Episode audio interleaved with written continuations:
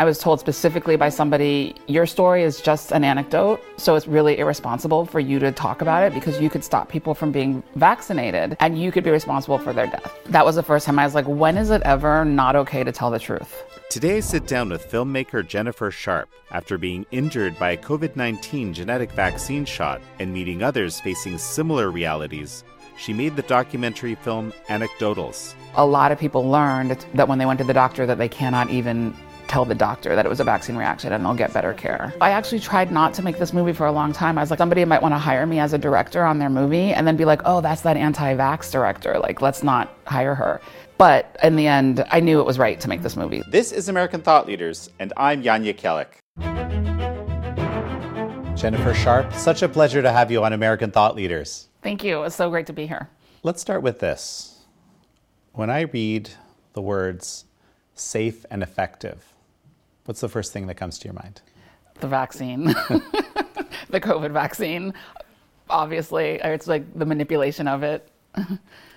so, okay, well, so so the, the manipulation of it, of the yeah. vaccine or of the messaging? The messaging, catchphrase messaging. And it's funny because when I first heard safe and effective at the beginning of the pandemic, I didn't put it with any catchphrase or anything. I'm like, oh, of course they're saying safe and effective because they have to. But then more and more, as I'm hearing more and more people, and they're all saying the exact same thing safe and effective, safe and effective, celebrities, television hosts, um, just tons of people. And then I'm like, wait, this is actually a manipulation because that's not, it's like what we're told to say. Did you know at the time that there was a lot of money behind that, that it was a marketing campaign? I didn't know that that was, no, honestly, I, just to be honest, I mean, I feel like I sh- if somebody would have really had a conversation with me, I probably would have figured it out in that conversation. But I just wasn't even trying to put two and two together like that. So it never, I never thought like, oh, there's this huge campaign for safe and effective.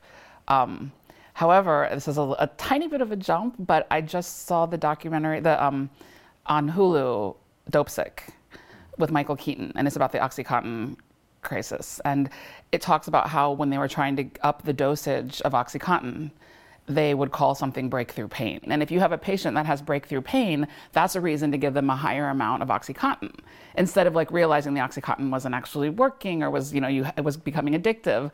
Um, and so there was a whole campaign, and I saw this like in the in the Hulu series, and I was like, breakthrough pain and I was just like, and it was like, okay, breakthrough infection. Like in the COVID, we have this breakthrough infection, therefore you need a booster. And so now I'm like more aware and I'm seeing like, okay, these are all, all these words are marketing campaigns. And now I'm like right away, I'm like, oh, that's what it is. But at the beginning, I was not. Well, you know, here we are. You've made this wonderful, wonderful, and sometimes heartbreaking film, Anecdotals. And you've went on quite a journey from, like you said, not really thinking about it to these days really thinking about it quite a lot and talking yeah. to a lot of people who've kind of been forced to think about it.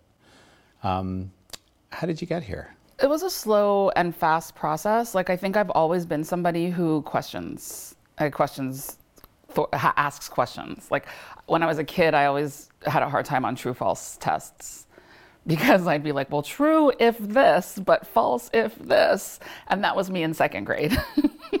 so I've always like wanted to look at different sides and had a hard time with black and white. But um, I I took it was my vaccine injury. Basically, I got vaccinated. I had a vaccine injury. Um, I couldn't get my second shot, and I as I as that put me on the outsides of society, it put me not in the mainstream. The mainstream was saying safe and effective. The mainstream was saying this is you know get vaccinated. It's the only way to live. Otherwise, you're going to die. And and then I was like, well, wait, they're not talking about me. I can't get vaccinated. And they and so I started to really question everything. Um, when I was told I wasn't allowed to speak about my reaction, I was told it was irresponsible and unethical because I was I was told specifically by somebody, your story is just an anecdote it's just anecdotal. So it's really irresponsible for you to talk about it because you could stop people from being vaccinated and you could be responsible for their death. So um, that was the first time I was like, when is it ever not okay to tell the truth? You know, when is it ever okay? Like, when is your truth not okay? And then from that, everything was a question everything. And I started, and the whole pandemic has been a lot of questions like, why isn't natural immunity, you know, why, why is getting the vaccine better than natural immunity? Why am I in a support group with thousands of people who have been vaccine injured, whose lives have been ruined? and yet it's safe and effective. It's safe. It's safe. So I just started seeing more and more wrong things being said. And I started questioning more and more. And yeah, now I question every single thing that anybody says to me, regardless. So, something that strikes me about what you just said is there was this total loss of a risk benefit analysis. Like, basically, someone told you if you suggest, even make a suggestion that there could be harm from this vaccine, maybe someone will be vaccinated, right? It's like everybody should be vaccinated. That's the a priori assumption. There's no conception that there could be a, another side, that there, that there is a risk, as with any vaccine. It just complete, completely got lost. Was there a moment when you realized this? Yeah, when I started telling people about my reaction, and they would really, it was from the start of my reaction. Because I'd be like, oh, I had a reaction from the vaccine. And they'd say, oh, well, it's rare. That's like, like, oh, wow. Well, sorry you had that. Uh, it's going to happen to a few people. It definitely happens. You know, we know vaccine reactions happen. We know they're rare. And then it's like, well, how do you know they're rare? Because nobody's following me. My data is nowhere. I mean, I entered it on VAERS, but once enough knowledge, once enough facts came up on VAERS, they started discounting VAERS, you know. So no one's studying me, no one's calling me, no one's calling anybody in my group. So how do we know it's rare? And so I would just see these mechanical reactions from people, oh, it's rare. Can you tell me a little more about specifically what happened to you? Yeah. Um, so I got vaccinated. Um, the night of the vaccine, I had a reaction. It was like the left side of my, it was the, the left side of my face, left arm, left leg, pins and needles buzzing, left ankle, left knee swollen, hurt to walk. Um, I woke up in the middle of the night. The bed was dripping sweat. And then when I woke up, I was just like drenched in sweat on my left side, but my right side was totally dry.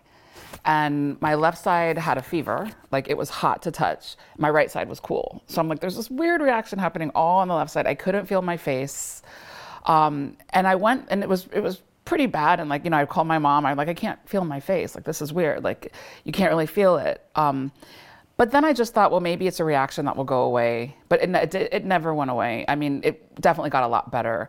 But by the time it was my third shot, I mean, my third shot, third week to get the second shot, um, I was just like, yeah, I can't get a second shot. And it never got worse than that. Like, it was the worst the first few the first six weeks and then it slowly got better. Um, so i'm really lucky. But what that did was it allowed me to be a part of a support group and be a part of this this community and seeing people who were way worse who've lost their houses people who are homeless people who cannot work anymore and they're getting no help no acknowledgement. And i was just like blown away on the support group every day. There's somebody who's like, "How do I deal with my life? How do I deal with my new life? Um, I, everything is broken down. This, since I got the shot, it's been horrible." And these are true stories, people talking, and nobody knows about it. So anyway, I was in the group, and um, mine were not nearly as bad as most of the people.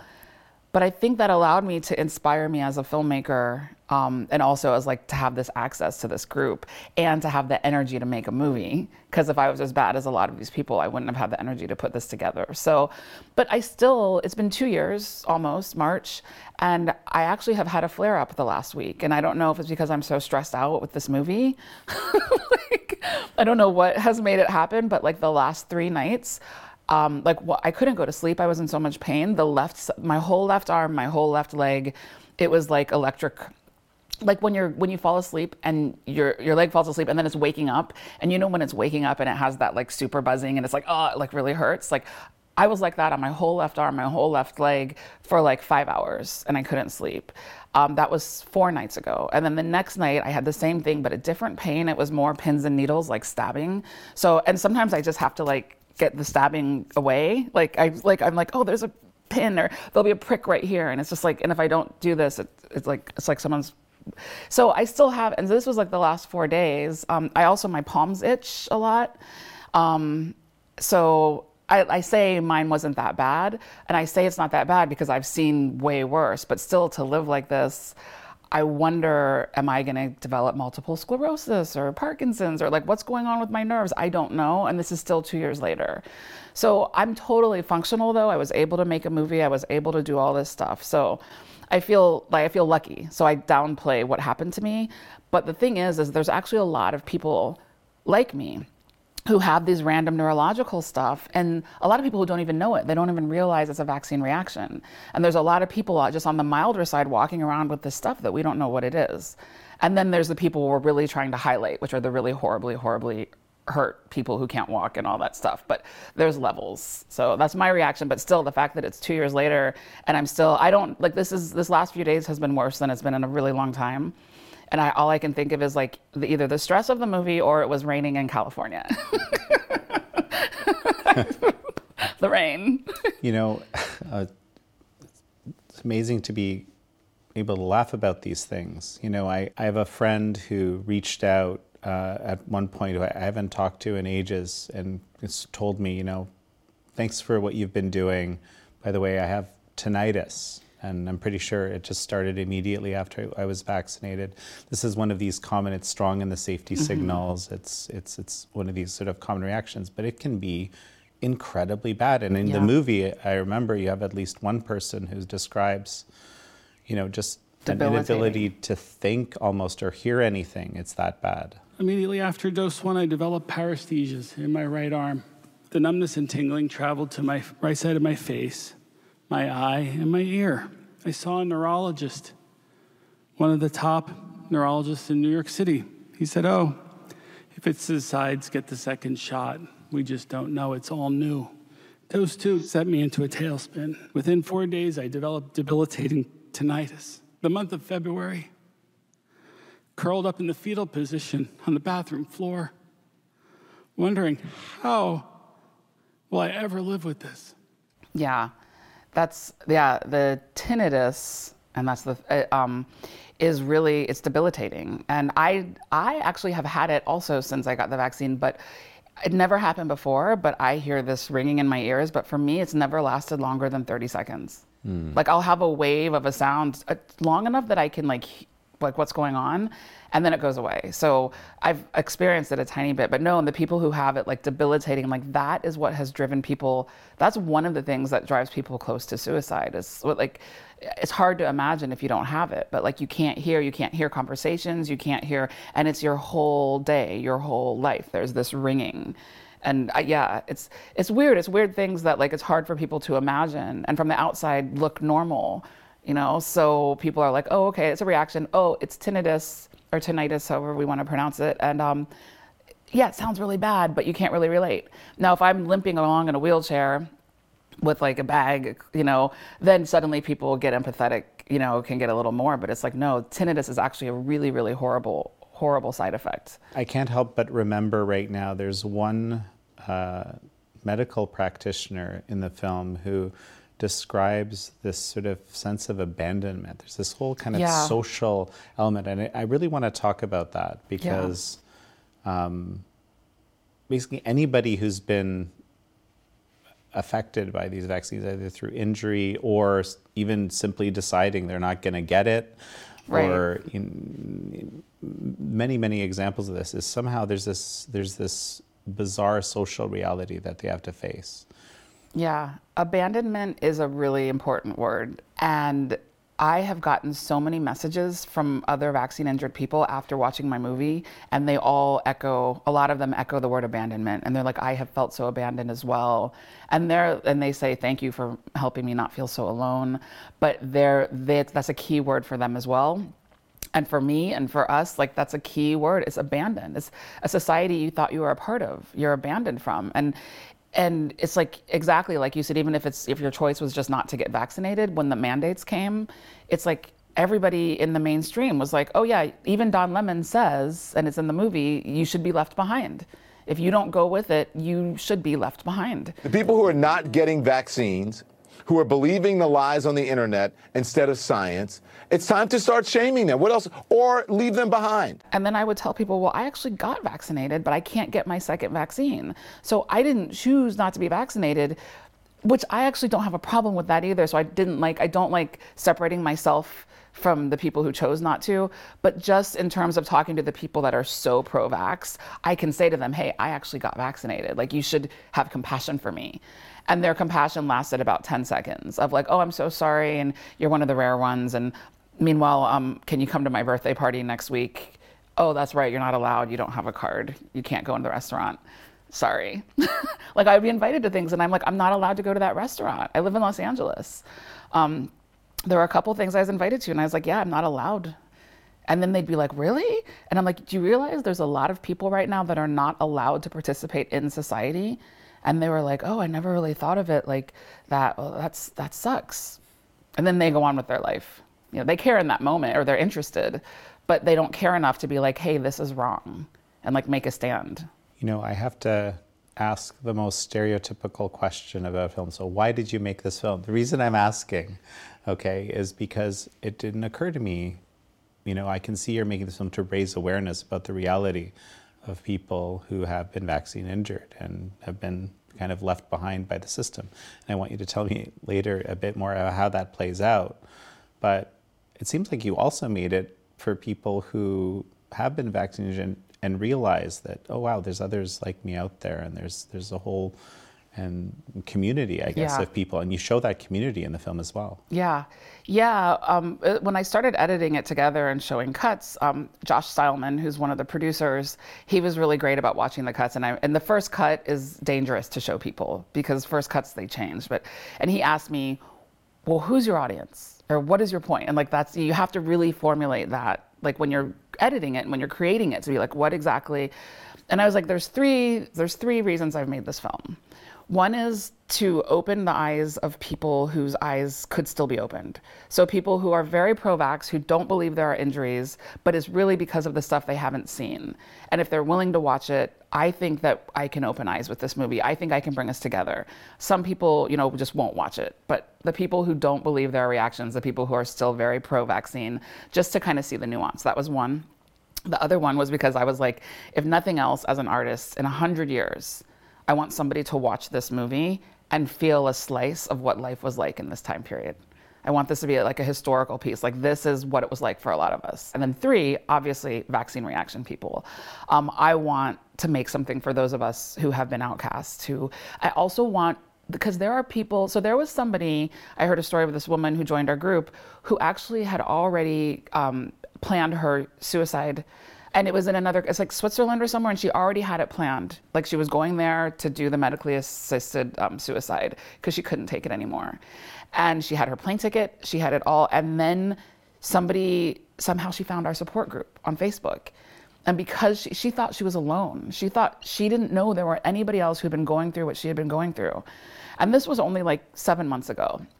And if she hadn't found the support group on the day she found it, she would have been on a plane a week later. So I want people who are injured to not feel alone and to not get to that point and know that hey, there's a lot of us. Hang in there. If we all speak up enough, we'll get help, and you know, it's, you're not so alone. I want to highlight this because in a recent conversation with Bri Dressen, who features prominently in your film Yes. as you know one of the I guess co-chairs of React 19, um, she mentioned to me that she's aware of a number of these types Yeah. of situations where people can't take it or looking to take their life.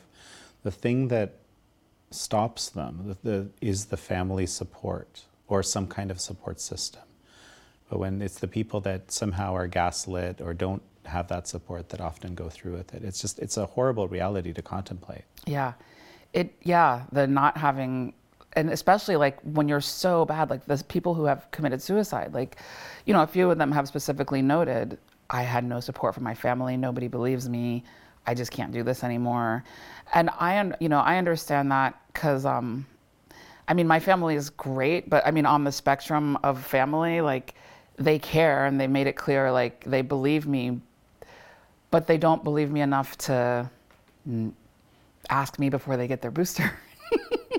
or, you know, like, oh, sorry this happened to you. When, like, we hear you, but I'm still to vaccinate my children. And, and I'm not saying anybody should not be vaccinated either. Like, I, I mean, I'm not here to preach, you know, I'm just here to show things. But it's kind of like, then at least ask me. Ask me what I know. Listen to the anecdotes.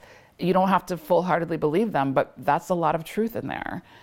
Right. I mean, I'll just, you know, kind of for, for the record, you know, in speaking with Dr. Martin Kulldorff very early in the pandemic, he was aware that we're talking about this risk benefit analysis that you always have to do around any medical intervention. There's always a cost, nothing is cost free, right?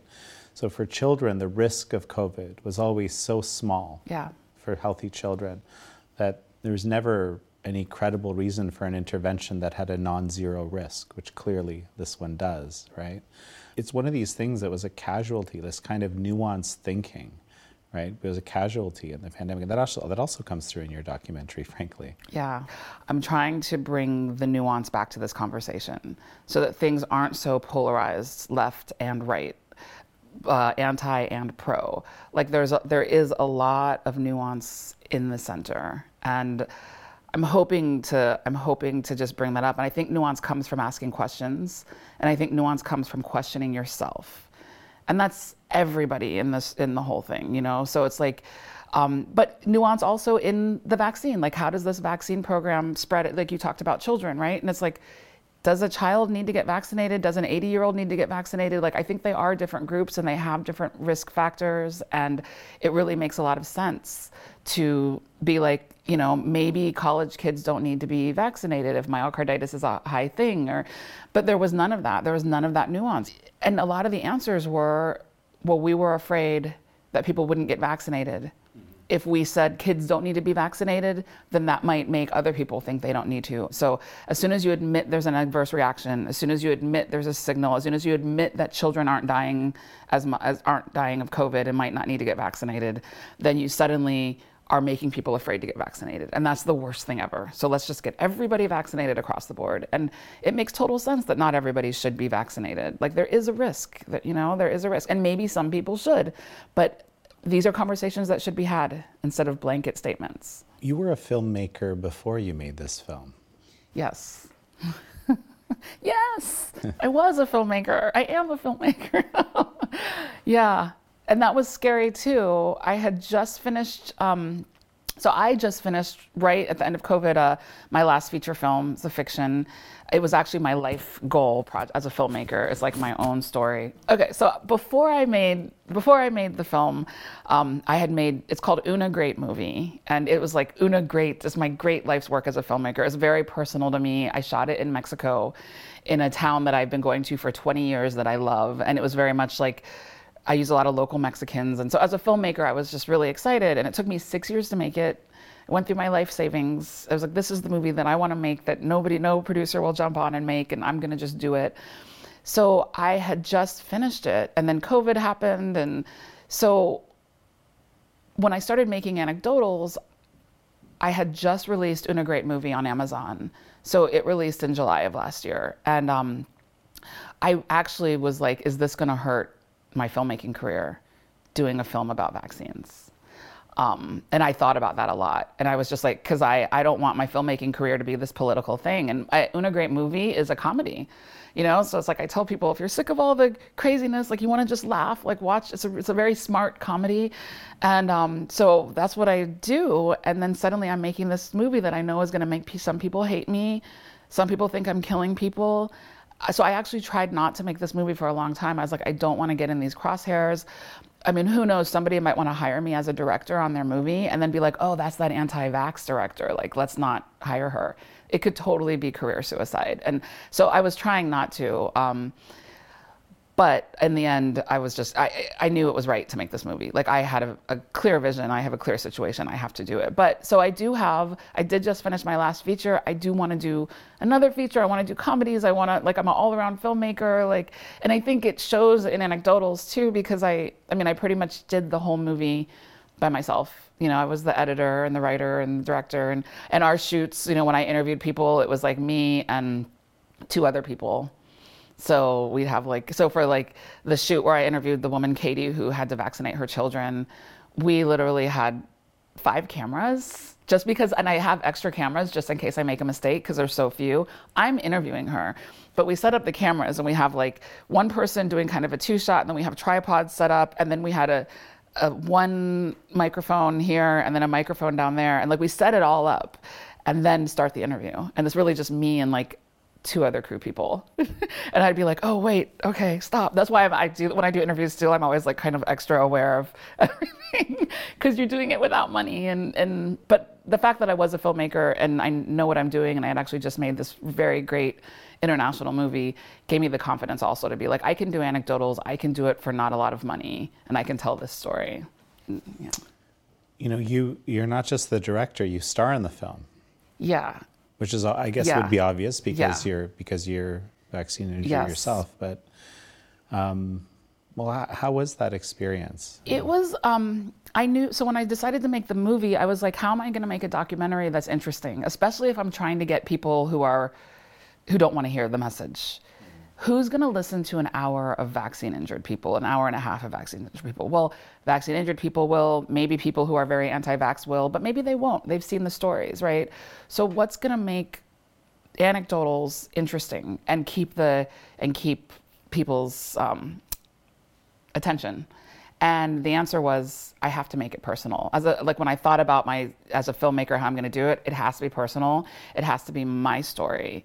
It has to be me telling um, everything i went through. So also politically i felt like politically it was a very interesting journey that i went through as well where i was someone who was very mainstream media and believed the cdc and the fda and then slowly and slowly finding myself at a anti-mandate rallies and you know being in this whole other world I felt like that was a really interesting thing to cover as well. So I cover in the documentary um, my journey as a vaccine reaction person, but also as a human being in the United States during this time. I also knew it had to happen quickly. So once I started doing interviews and putting it together, I was like six months and I'm done, right? So I was like, it has to come out soon.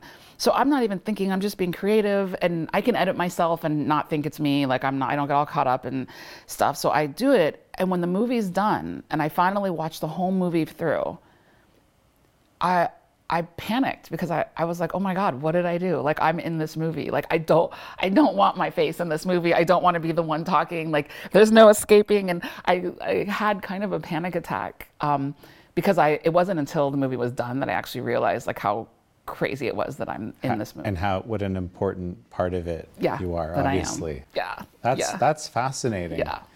So how easy was it for people? Do, I guess among vaccine injured, are they ready to go? Yes, I want to be on camera, or is it difficult? It's difficult. Mm-hmm. It's difficult. I had some really great stories, people I approached, and they wouldn't be on it. And I understand. And like this one guy, I was because I, you know, I wanted to also keep it balanced as far as racially and sex, like just men and women and different races. And like I wanted to show that so it wasn't like, um, and so I would reach out to some people specifically because I like needed another man at a certain point. I was like, I think I have enough women.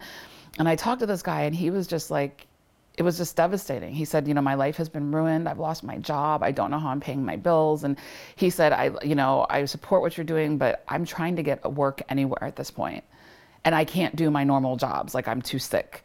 So I'm out here trying to like get work and figure out how to survive, and I can't have this. I can't be uh, anti-vax. You know, I can't be part of it. And he wasn't the only one. I have another woman who is actually a friend of mine, and she couldn't get out of bed. She was paralyzed for three weeks. She was traumatized. She hasn't told anybody in her world about it. And so I called her and I said, "Can I get you um, talking about this?" And she was just like, "No." She was like, "I'm I'm not telling people. People, I they people we have fights, we have arguments. People doubt me still." So I've just shut up about my injury. I don't talk about it, and I won't. And I got a lot of that. People who were afraid to talk about it. You know, one person that jumps to mind that's in the film is actually one of the doctors. She's a naturopath, and she's, you know, one of these people. She's sort of explaining how she gives informed consent. I thought that was, it was just like a fascinating moment because you know I've had a number of people on the show where we discuss this issue, and how just this whole sort of foundational concept of any medical intervention of informed consent being something that has to has to happen right never never mind with an emergency use authorization drug but like with anything right you need to know like if you take this you know there has there's always some risk people need to know Yeah. right Yeah. and somehow so she's explaining this and it just to me as i was watching this it seems reasonable Yeah. but this is this is so far Yeah. as we've discussed you know Yep. from from a semblance there's this push there everyone as uh, peter mccullough says who appears in the film jab in every arm uh, whatever whatever it takes Yeah. Um, it was interesting because the day we shot that interview, I had two camera operators. So, so, so, me and two camera operators, or whatever else, we all did everything, you know, sound. And one of the guys, um, so this is kind of a funny story, actually. I don't, I'm, I'm a little sidetracking, but I think it's funny. So there were four of us me, the doctor, and my two camera operators. And I hadn't discussed COVID protocol um, for the shoot. So one of the guys showed up in like double mask and so, and I've just been in this world where it's like mask, not mask. Like, I respect people who want a mask, but I'm also like, am I going to mask all day? Like, I'm kind of in this weird world of like, I get both sides, but we're not, you don't have to mask. But then he's working for me. I hired him. I think I need to respect. So I went to him and I was like, do you want us all to wear masks? Like, and he was, um, he goes, no, no, I'm good. He goes, I just protect myself. Like I do a lot of shooting. So I'm, he's like, and I was like, are you sure? Because I want you to feel comfortable. And he's like, no, you know, you guys can do what you want. So the other camera operator just went ahead anyway and wore a mask all day too. So like the two camera operators were wearing masks the whole day. And I just liked I just liked the situation. I mean, there's no judgment on anybody or whatever. And so they wore masks the whole day, and then me and the doctor didn't wear masks the whole day. And I thought I found that really interesting because I, I don't know, like, because I'm the injured one and she's the doctor, and like we're kind of like not as afraid um, I don't even know what that means. I just think it's like it was like a funny situation. But the point was, we had such a great discussion when I interviewed her, and there was so much knowledge, or so much stuff that didn't make the movie. And at the end of the day, the cam- one of the camera operators came to me and he said, "That was so interesting." They both were like, "That was so interesting. Like we learned stuff." And he said, "What is that thing that you talked about? You know, what is that? I forget, but it was really interesting that the heart thing." And I was like, "Myocarditis." And he was like, "Yeah." He's like, "I hadn't even heard of that." And I was like, and you've gotten vaccinated. Like he's he's fully vaccinated. And I think he was boosted. And he's a man who's maybe 32 years old. Double vaxxed and boosted, had never heard of myocarditis until he filmed the interview. And like that is the point, informed consent. It's like especially men who seem to get it more, but everybody and anybody, period. But like if you know that there's a signal of myocarditis of men, younger men, before you get vaccinated, you should be told about myocarditis. That's informed consent, but not only for consent, but so that if you go home or in, in, a few days you feel a weird thing in your chest, you know, oh my gosh, this might be myocarditis. Let me take care of it before it kills me or before it scars or, you know, like there's things that you can do to, you know, like if you knew that myocarditis was a signal, you could get vaccinated anyway and just be really aware of your heart. Are you exercising? Is it feeling weird? That could save your life. But these people are, are getting vaccinated and, they're, and they don't even know what myocarditis is. And at this point, I think everybody should know very well what myocarditis is before you put that vaccine in your body. And that's informed consent. The thing as you talk about masks now, you know, I keep, there's always, with every one of these interventions, there was always a kind of moral imperative assigned to it. Like there's the correct way to behave, get the vaccine, wear a mask stay indoors and shelter in place, whatever it was, or you're a bad person, or you're bad, you're, you're, you're, you're antisocial, you're against society. The moment where you're on the other side of it, forced either forced into it or you see some that thing that you can't unsee, yeah. which is a common you know phrase that people use. And suddenly you, you notice the thing that everyone is supposed to do isn't just the obvious thing that everyone's supposed to do. There's actually something that needs to be questioned here, like you've been saying, and and and in some cases, you know, with with, with terrible consequences if it's not looked at with nuance and with questioning. To me, this has kind of been the theme of the the pandemic in a sense, is these these kind of realizations and this sort of trying to get out of this moral imperative thinking. Yeah, yeah, and I think that that's what we could all learn and that's what is to get out of this more and i'm trying to think more I, it's not just a pandemic thing but i think it really it really crystallized because we were really able to be polarized here. And i think maybe it started with trump or start, started with obama or it got more extreme with obama and like people being against that and then trump and people being against that. And now we have this thing that allows us to put all of our anger and our moral imperatives into the vaccine. And i think the vaccine actually became like a you know a, a symbol for for your politics and that like if because there has been so much anger on both sides but i think it's really important that on both sides we realize that it's not helpful to um, to hate each other to be so extreme and that there's things that we're fed like to hate each other one of the things i have noticed is that often people there, there's been these people like Dr. Aseem Malhotra, who's been on the show, for example, who you know were at some point almost like vaccine evangelist because he was such a prominent doctor in the UK, and you know through a difficult personal journey realized okay this is not right right and and sort of and started coming out saying you know these things need to be halted until further study is done. You know, that's my conclusion. That's my scientific opinion based on this very compelling evidence I might add in the papers he wrote. So, but for some folks, they're they're still really mad at him. Right? Yeah. And I also kind of understand that, especially if it's someone that says, you know, from the beginning was saying, no, I'm not going to take this medical intervention. This is emergency use. This is un- unreasonable. It's untested. This was a extremely reasonable position to take. But at the beginning, you know, you could you, you know yourself the kind of um, vile things that were said about yeah. such people and the social stigma, and you know, and you were a bad person, right? You were told you were a bad person. So yeah. you, you know, this is kind of our this is our milieu, right? On one hand, there's this kind of I don't know. It, it's almost like people. There's this need to sort of label people in this sort of yeah saint or sinner way.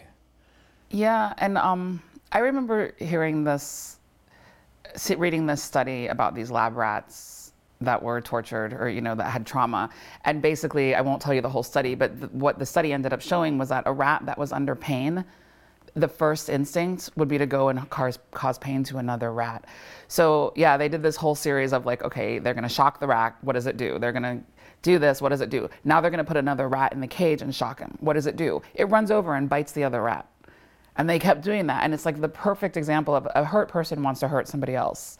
So I understand that people were really hurt, especially the people who would not get vaccinated, were really hurt by the people who were calling them names, who were acting like they were murderers, who were okay with them losing their jobs. I mean, like, yeah, you shouldn't, you don't deserve to be part of society. Lose your job. Don't feed your kids. You don't deserve that. That's what your kids get for having stupid parents. I mean, the worst things said about people who wouldn't get vaccinated. They were hurt. I get it. I get that they were hurt. But how is it helpful to hurt people back? Um, it goes both ways, but it's like that's not gonna. Like, what is our main goal right now? Is our main goal to open eyes and make a change, or is our main goal to be like, I was right, you guys are evil? You know, so Malhotra, who has changed his vision, a lot of people have issues with him still because he was very pro vax in the beginning and telling people to get it. And you can hate him for encouraging the pain that you were caused, but that, that doesn't help the situation. Like, I think we do need to come to a place where we can not take things as personally and look at the overall goal that like there was a lot of reasons that people believed what they did.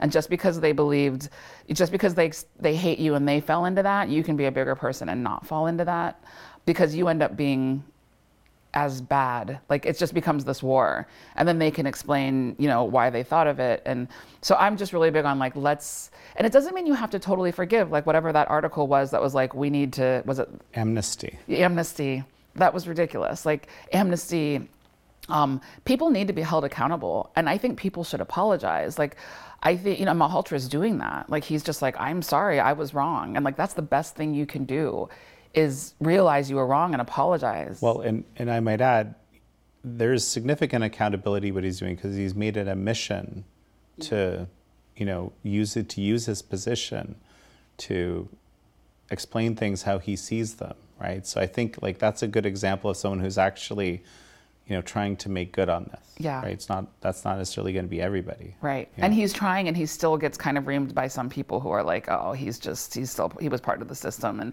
so I guess my point also is like I understand that people were hurt, and I understand that people are angry, but I don't believe it's going to help our cause. And the cause is let's open eyes and change policies and let's help people who are hurting.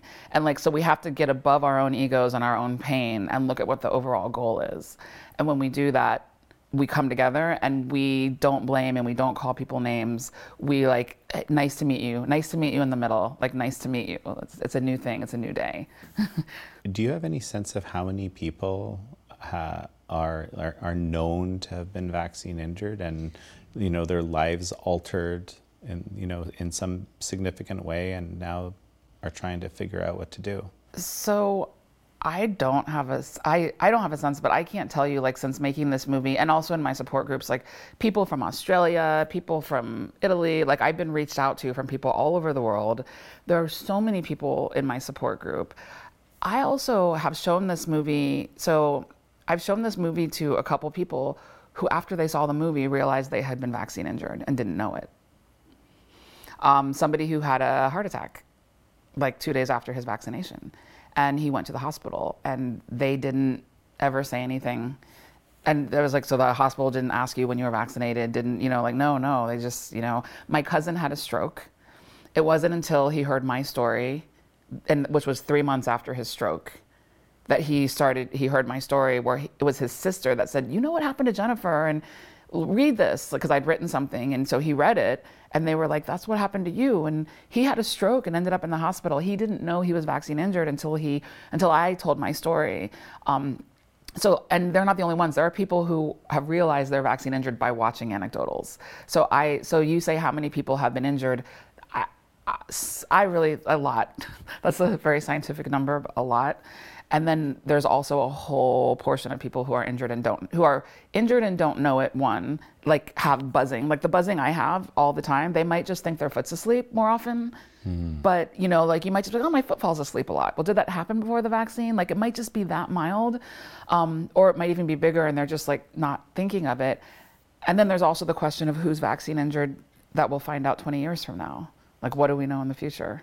Well, absolutely. And as we're talking here, I can't help but think one of the really terrible side effects of this sort of ideological adherence to the idea that the vaccines are safe and effective, and doctors not being trained to recognize things which are vaccine injury, is people going into the hospital with a heart attack. And I've talked to a number of people, even on this show, about this type of phenomenon, but the doctors don't know to look for that when it's something that is, you know, Right. uh, probably obvious to look for. In fact, in any vaccine you have, if you have some kind of, if there's some kind of event that happens within a few days after it, that should always be considered, right? Because there's always that possibility, even if it's remote, right? But this, it, there's this kind of situation where, with vaccine injury, as I understand it, the early intervention is the way that people can be helped Yeah. the most to overcome this. And there are treatments for these things, you know, some of them. But in this situation, it just makes it very hard Yeah. for people to get that early treatment. Yeah, and not only not only do they not our doctors. So there's one that they're not trained or knowing to ask, and then there's another thing that people go in there and think and say, "I think this was the vaccine," and they're argued with. Like there are a lot of the doctors, especially you know early on, and in my group, we'd be like, we go to the doctors. So we started when we would go to the doctors. When people in my group would go to the doctor, we you don't mention vaccine reaction. Like you don't say I had a vaccine reaction, and very quickly people started realizing you get better care if you go and just say I can't, I'm numb, I'm having shocks, I'm having this. Um, if you say I had a vaccine reaction, I think it a- I think it was the vaccine, you get like counted as crazy. They don't want to talk to you. Oh no, it's not. So a lot of people learned that when they went to the doctor that they cannot even tell the doctor that it was a vaccine reaction and they'll get better care. What a terrible reality. And that in a sense you have to lie to get better care. Yeah, and and that's the truth. It's and yeah, I, I actually you know I see whole health doctors, naturopaths, but like I like the main doc like I I have new health insurance, so I'll be having a new doctor as soon as I make an appointment. So. Um, and I wonder, like, am I? Should I tell this doctor that I had a vaccine reaction? Like, I, I wonder. Like, I don't think they'll believe me. Well, so this is, you know, this is another question, right? If doctors aren't aware of the entire reality ava- available at any given point around these vaccines, for example, how can they recommend them and Right. uphold the Hippocratic, their Hippocratic oath? I mean, I've been struggling with this question. Could you trust a doctor that didn't make the effort to try to figure this out, especially since you know, there's a lot of anecdotal Yeah. evidence that should be considered. Yeah. Right. Yeah, exactly. I don't know how. I don't. I like. I- yeah. let, me, let me qualify this. A lot more than anecdotal, right? But even when the with the anecdotal evidence, that's uh, you know grounds for looking at some, taking something seriously. Yeah. And that's one of the messages, right? I'm sorry, I'm kind No, of a, please I'm, do. ju- I'm, jump, I'm jumping in here, Yeah. but this is like this is this is actually very important. Like these sig- these signals, like for example, air signals, they come from anecdotes, Yeah. Right? Right. They come from anecdotes. So that let's talk about that word, anecdotes. Let's because it's just become this this um, weaponized word, right? So like if you're telling your reaction, it's just an anecdote. It's just an anecdote. But so when we're talking about if the vaccines work, people are like, oh, I know somebody who um, got vaccinated and their COVID was really easy. Like, I, you know, like, so thank God they were vaccinated. Or, like, I think it's funny because people will shut me down because my story is anecdotal, but then they'll turn around and tell an anecdote, an anecdote on their side. And, but it's okay. Like, the anecdote is, is a good word. An anecdote is like someone's personal story. No, it's not scientific, right? So it's not the science. However, it's, um, it's true to that person and it's worth being listened to. And so I, I love that word. And I think I made up the word anecdotals. I don't think that word actually exists. I think I made it up for the movie, the pluralization of it. But um, I think it's a really important word because people like to dismiss anecdotes and they say, oh, it's an anecdote. But actually, an anecdote is the best thing. It's, I mean, it's what starts you needing to study.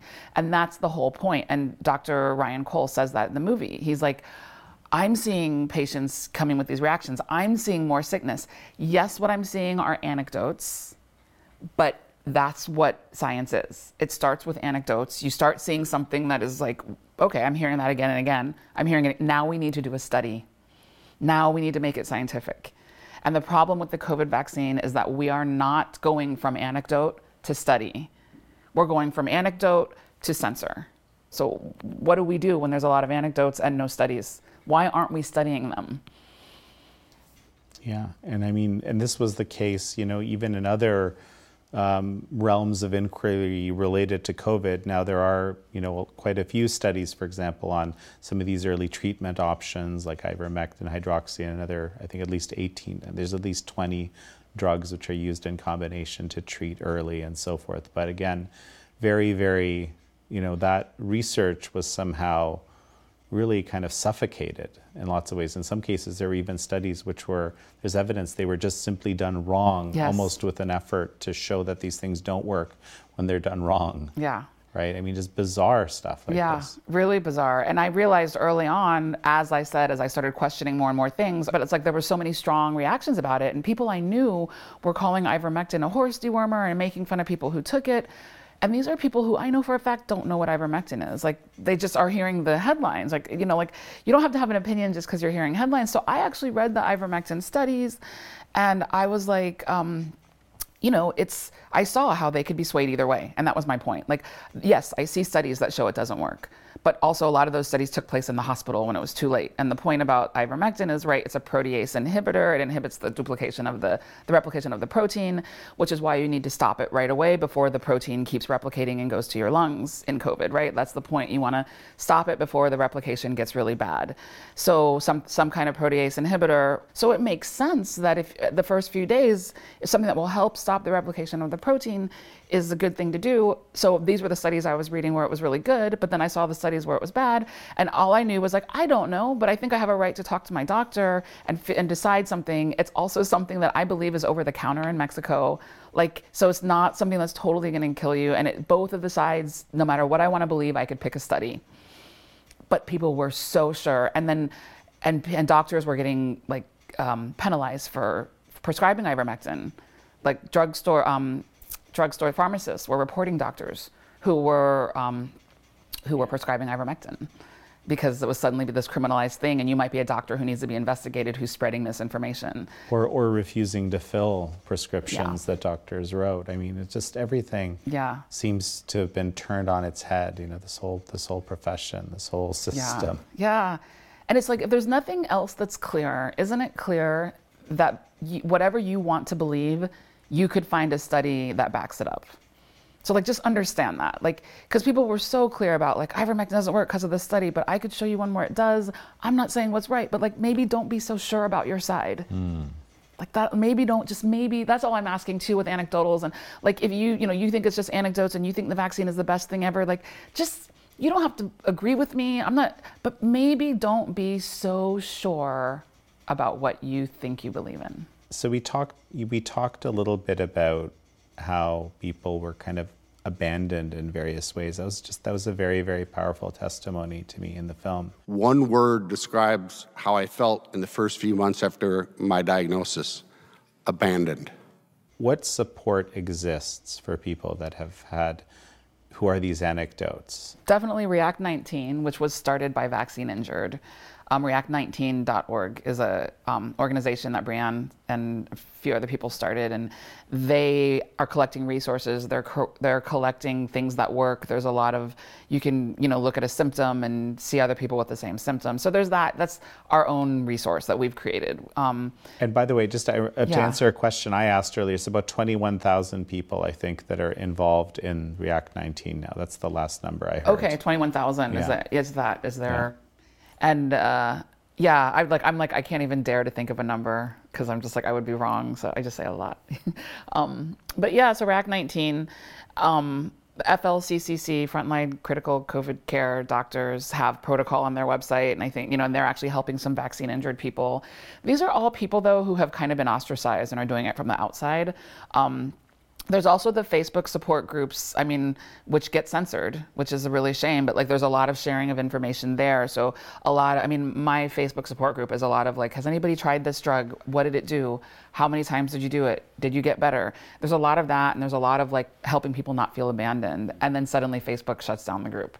So, like in the group, we have to speak in code. We're not allowed to use the word Pfizer, Moderna, vaccine, COVID like there are words that we can't say in our support group you know because otherwise it gets flagged and and we could be taken down.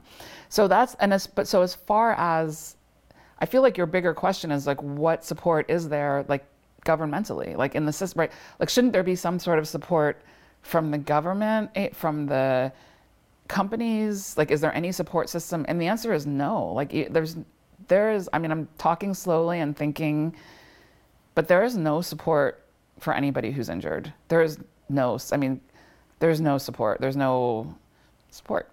like we are supporting ourselves. We are our own doctors. There are doctors that are great, like you know, who are helping and joining our groups. But as far as like a, sys- a systemic, sys- a systemic organization that studies us and is helping us and is making us feel like we'll be okay. Money, no. Like you know, you can't sue the pharmaceutical companies there's one program that you can apply to for money if you've been injured but like you have to really prove this and that and they and then in the end they don't give you that much money if they do give you money but it'll take a couple years and so there's no no there's no fund to help us there's nobody dedicated to help us there's nobody telling us what to do. I called the NIH when I had my reaction and was like before I before when it was time to get my second shot and everybody was still on television saying get both shot. It's safe and effective. You should do it. You should do it. And I'm like, well, if I don't get my second shot, am I going to die of COVID? Like what what, you know, I mean, I was always a little skeptical of that and saw that it wasn't as bad as they were saying for some people. But the NIH replied back to me um, because I said, "This is what's happened. Tell me, do am I supposed to not get the second shot?"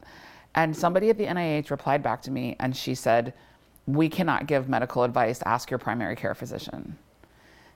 And that's like the an official stance of one of the official agencies, and it's just like. So, and I don't have, and at that point, I had, I didn't have insurance, and I didn't have a primary care physician. And I can guarantee you that most primary care physicians aren't in a place to understand the reactions. They need to be led by the agencies. You know, I just saw a graphic, I think from somewhere in New Jersey, where they were offering uh, children ice cream for getting COVID vaccinated. Yeah. What's your reaction to that? It all it makes it, like I've seen. Wow. There's so many things wrong with that. Um, but wasn't there a Sesame Street about the vaccine as well? I think so. And I also saw the Marvel comic characters, right? I feel like there was a whole campaign with the Marvel comic characters say, be a hero. It was something like, be a hero, save people, get vaccinated. So I, when you, the ice cream is horrible, then I think about these other things and really playing on kids' emotions. And, but ice cream is bad because ice cream is sugar and it's actually not good for you. Like, so, and the whole point of, the way to beat COVID, like one of is like being healthy. Like the whole the people who died all had you know not all but a majority had comorbidities and they had a lot of comorbidities. So it's very clear that the healthier you are, the better chance you have of it. So like let's start these kids young getting obese and eating sugar and not being healthy to fight these diseases and Well, just what, what comes to my mind is, and this is something I discussed with uh, Dr. Robert Malone early in the pandemic. It just there's this idea of the noble lie, right? And with vaccines in general, I think over the over years there's been this idea every vaccine has harms associated with it. I don't I don't even know if most people realize that now or then, right? And and there's systems created to help those people, at least in theory, that do get injured because ostensibly it's for the better of the populace. But the idea was we're not going to tell people that. We're going to tell people they're completely safe. Because what if they don't get if they know that there's even a small chance, right? Then maybe they won't be as eager to, to do it. Right. Yeah. And so this is the idea. That's the idea of the noble lie. We're not going to tell people the entire truth. And then that can sort of, mm, should I use this word, metastasize into telling people things to elicit a very specific behavioral response, irrespective of the reality of those things. yeah. Right. Yeah, I that's when I would get into discussions with people who were super pro-vax, you know, about what I was going through and about the mandates, and I would bring up things that like were blatant lies that the government had said, that the CDC had said, and I'm like, we can go to their website right now and I'll show you because I I knew where to go, so I'd pull up the CDC website and I'd show them something the CDC was touting about the vaccine and touting about natural immunity and like these things that were, and I'm like, now I can show you that even in Israel, even here, they're all saying this works. And so I would be really sys- systemic about it, systematic about it. And um, I would get met with, well, you can't tell people all this stuff because people aren't capable because then they'll take it and run and they're not capable. And i people literally said this to me when i'm trying to like say this is why we're not being told the truth. I got met with well some people can't handle the truth. They're not smart enough to think on their own.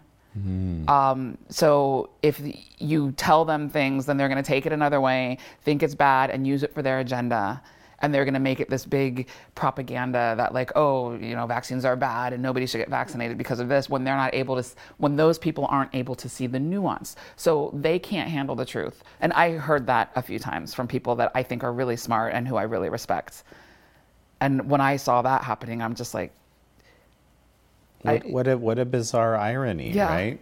What a- sort of imagine, because you already kind of know the answer has to be very specific. yeah It's not, you know, Yeah. as long as you choose that, you're smart. yeah As long as you choose that one thing that I have already decided and don't think about it too much, then you're smart. Hmm, interesting. really interesting and it was and that to me is one of the things that woke me up i mean there was a whole process of being woke up waked up but when i would talk to people and they would say things so blatantly. Or when they were like when people would say all over and like they'd love to post on facebook you're a, you're a preschool teacher. What do you you don't don't try to do science. You know listen to the scientists. You're a trucker. Don't try to do science. Listen to the scientists.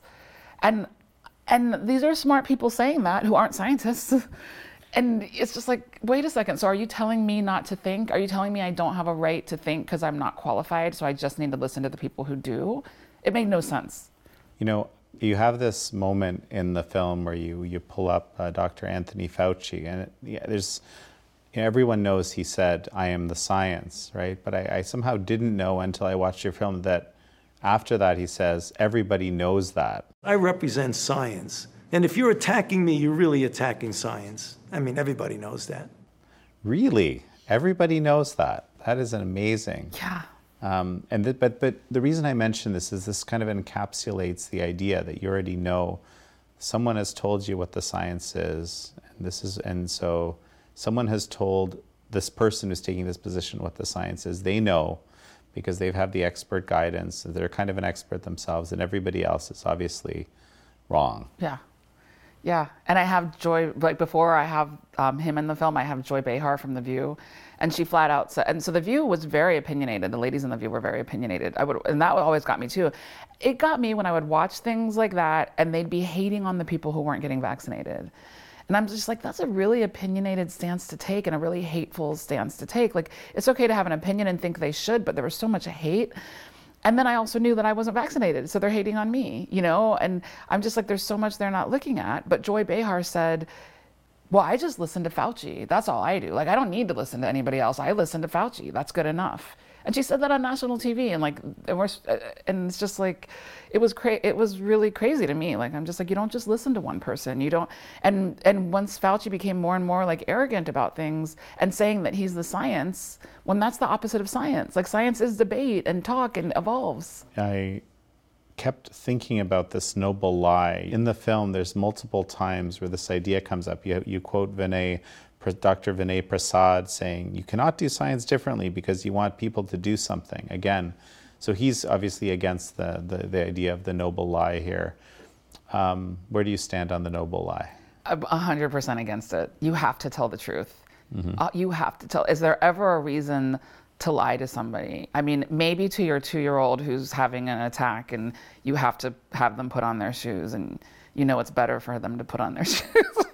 I don't know, you know, I'm like maybe like, but uh, yeah, you're talking about a two year old. No, I think. I think you always have to tell the truth. You always have to lead with the truth. And then it's your job to figure out how to make people see it. That's my my own sort of lesson of the last well, one of the lessons of the last few years is something in this vein. You know, I felt it's not that I, I, I, felt you should go around lying to people, this is not, not at all, but I was much more open in my, in my mind. I could, see, I could understand why you wouldn't, you know, have unfettered free speech. I could see, you know, why, why should you allow for Holocaust denial speech? We can get rid of that. Why would we want to have to deal with that? Well, these days, I'm still thinking about it a lot more because, frankly, once you allow for you know certain types of censorship or certain types of lies, what happens? Well, it, apparently, people who don't know what they're doing or have ill intent take advantage of that. Right. And the co- social cost of that, as we've learned, is massive. So I'm becoming this kind of absolutist in these areas, you know. Yeah.